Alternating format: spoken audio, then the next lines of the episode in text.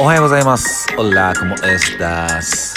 今日の東京は、えー、晴れてます。えー、今日の東京は、えー、穏やかな、え天候、気候でございます。おはようございます。えんやです。え今日は1月の16日ですね。えおはようございます。で、えっとですね、え昨日深夜に、えトンガで、え海底火山が、え噴火して、えー、しかも結構大きな規模で、えー、噴火をして、えー、その影響で、え太平洋側主に太平洋側に、え津波が来るかもし、えー、れないという、えニュースが、え昨日の深夜から、えずっと出てますね。うんで出た当時は、え津波警報だったんですけども、え今朝方見てみると津波注意報えー、にまで、えー、下がってました、えー、ただ岩手県はまだ、え警報で、え引き続き、え高台の方に、え避難してくださいというね、えメッセージ、えが出てます。でまあトンガはどうなってるのかちょっとやっぱりまだわからないみたいですね。ただ映像とか見てみると、えかなり、え本当に大きくて、え北海道ぐらいの、えそういうなんていうの爆炎の規模みたいですね。うん、ちょっと、えー、心配なのでもう本当祈ることしかできないんですけども、ねえー、引き続き、えー、ニュース、え見て、えね、本当避難、えしなければならない方々は、え避難されてください、えご無事を祈っております。でえっとまあそんなね、え状況下の状況下なんですけども、えー、まあ、今日も、えー、ちょっと変わらずね、えー、つらつらと、え話させてもらえたらなと、え思います、え昨日ね、え1月15日に、え銀座スキバーでね、えゲットオーバーという、えイベントがあって、えそちらに、え顔出してきました。で、まあ、どういうパーティーかというと、上がりクルーっていうね、えクルーがあって、でまあ彼らには僕は本当に、えー、昔から、えー、講師ともにお世話になってて、うん、本当に、えー、大切な、え後輩たちなんだけど。でまあそんな彼らがね、えイベントを久しぶりに打つっていうことで、え行ってきました。な本当にもう、え大入りの、うん、大盛況パーティーでしたね、うん、でまあそんな、えっと、上がりクルーにね、え DJ アントっていう、え DJ が、えいたんだけど。で、まあ、彼は、まあえーまあ、残念なことに、えー、十数年前に、えー、事故でちょっと亡くなってて。でそんな彼はね、えっと、僕ずっと一緒にライブやってて。うん俺のライブの DJ は、えー、いつも DJ アントだったんだけど、ね、でまあそれでそういう動きをしてて。でそれから2年後ぐらいに上がりくるを作ってみたいな DJ モークたちとね作ってみたいな。まあ時系列的にはそういう流れだったんだけど。で、まあ、そういうこともあってその昨日 DJ アントをねえー、知ってる、えー、まあ忍ぶ、え、人たちも集まってて、うん、本当に久しぶりの再会ができて、えー、本当とても嬉しかったですね。うん。でそしたらあのお互い、えっと、今日行くよなんて言ってないのに、えっと、行ったらキャスパー S 行っておおみたいになってて、うん、いや本当ね、えー、久しぶりに会えて先週もね、えっと、僕たちベランダっていうパーティーを、えー、スキバーでやってたんだけどそこでもね話したけども、えー、再会があったりして、うん、今年は、えー、再会していくんだなって、え、そんな、え、流れを感じておりますね、うん、本当に最後の最後ね、えー超久しぶりなね、えー、ラッパーにも出会えてそれもぶち上がったな、うん、でもそれもねきっと、うん、アントが、えー、全部手繰り寄せて引き寄せてくれてたっていう、うん、それをね全員感じてたし、うん、本当に、えー、最後まで、えいい時間でしたね、うん、本当に良かった。でえっと今日から今日はね、えっと、560回目の放送になって。で、まあ、昨日ぐらいからね、えー、ちょっと今日からえー、まあ、こうやってたわいもなく、えー、やっていくのはそんな変わらないんですけども、えー、少しね、え音楽の方に、え趣向を寄せていこうと思ってて、うん、でまあいろいろ考えた時に降ってきたことがあって、え1曲ね、え曲を紹介していこうと思いました、うん、でまあ今も音楽よく聴きますし、まあ、今までも聴いてきてるし。でその中でなんか、えーと、印象に残っている曲とか思い出深い曲とかあかっこよかったなと思った曲とか、まあ、そういうね、えー、曲紹介を、えー、していこうと思います。えー、まず、えー、栄えある第1回目のね、うん、1曲目。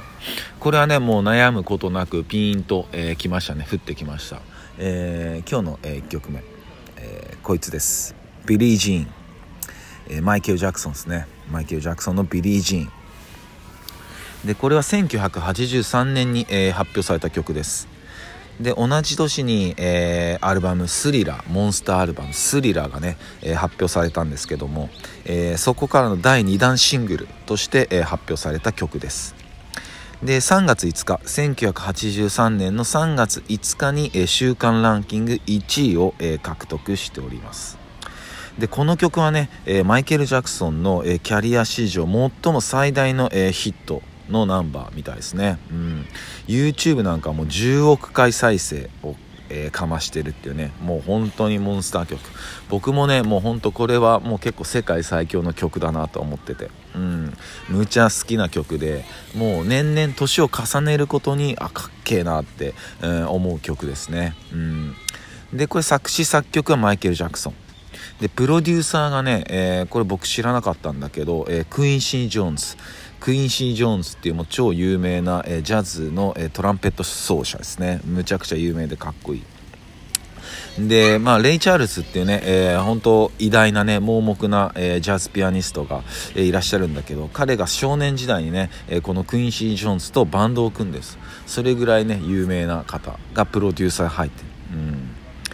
で、えー、っと、この曲がね、えー、1983年に発表されて、同じ年にモータウンっていう老舗レーベルの、えー、25周年パーティーがあったんだけど、そこでマイケル・ジャクソンが初めてダンスでね、ムーンウォークを、えー、披露したっていうのも有名な話ですよね。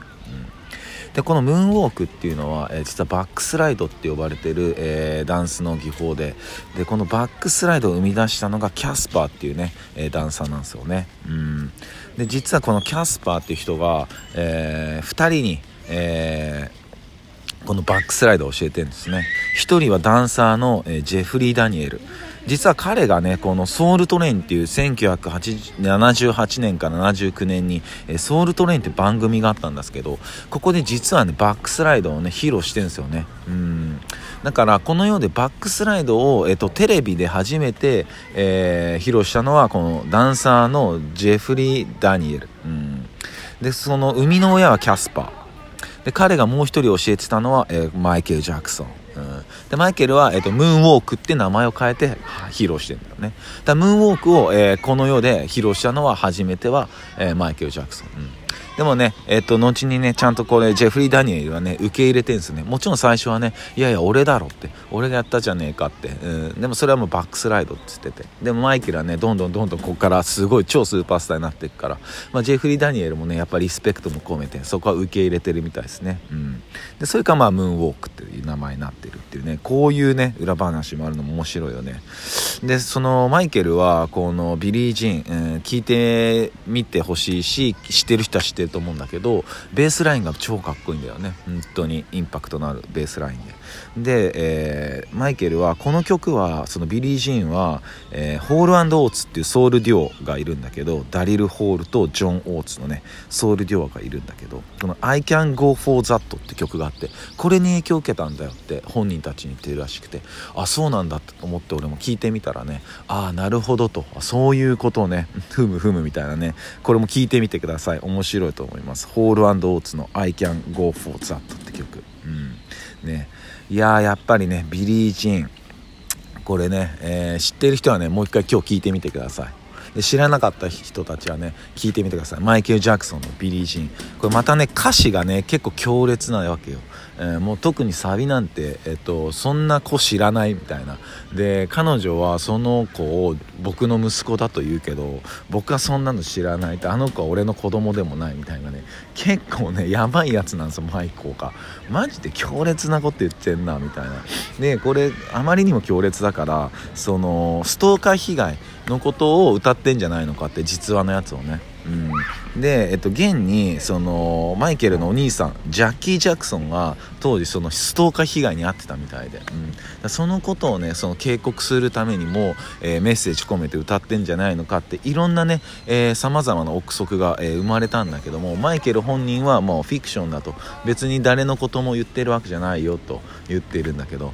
だいぶ、えー、強烈なね歌詞なんでねその辺もね合わせて、あのー、楽しんでもらえたらなと思いますね。うん。でまあプエルトリコのね、えー、ライブとかも超有名だし、えー、特にまたさっきも言ったそのモーターンのね、えパーティーの、え衣装とかもねやっぱあれはねこうその後のマイケルをね、え表す象徴するね、え衣装にもなってるからうん。本当この曲はね、えさっき、え冒頭にも言ったキャリア史上最も最大のヒットだからマイケルにとって。うん、ぜひぜひ、えー、いてみてください、えー、そんな感じです、えー、今日の、えー、1曲目1曲は、えー、マイケル・ジャクソン、えー、ビリー・ジーンでした、えー、それでは、えー、今日も一日皆さんにとっていい日でありますようにシノビシャス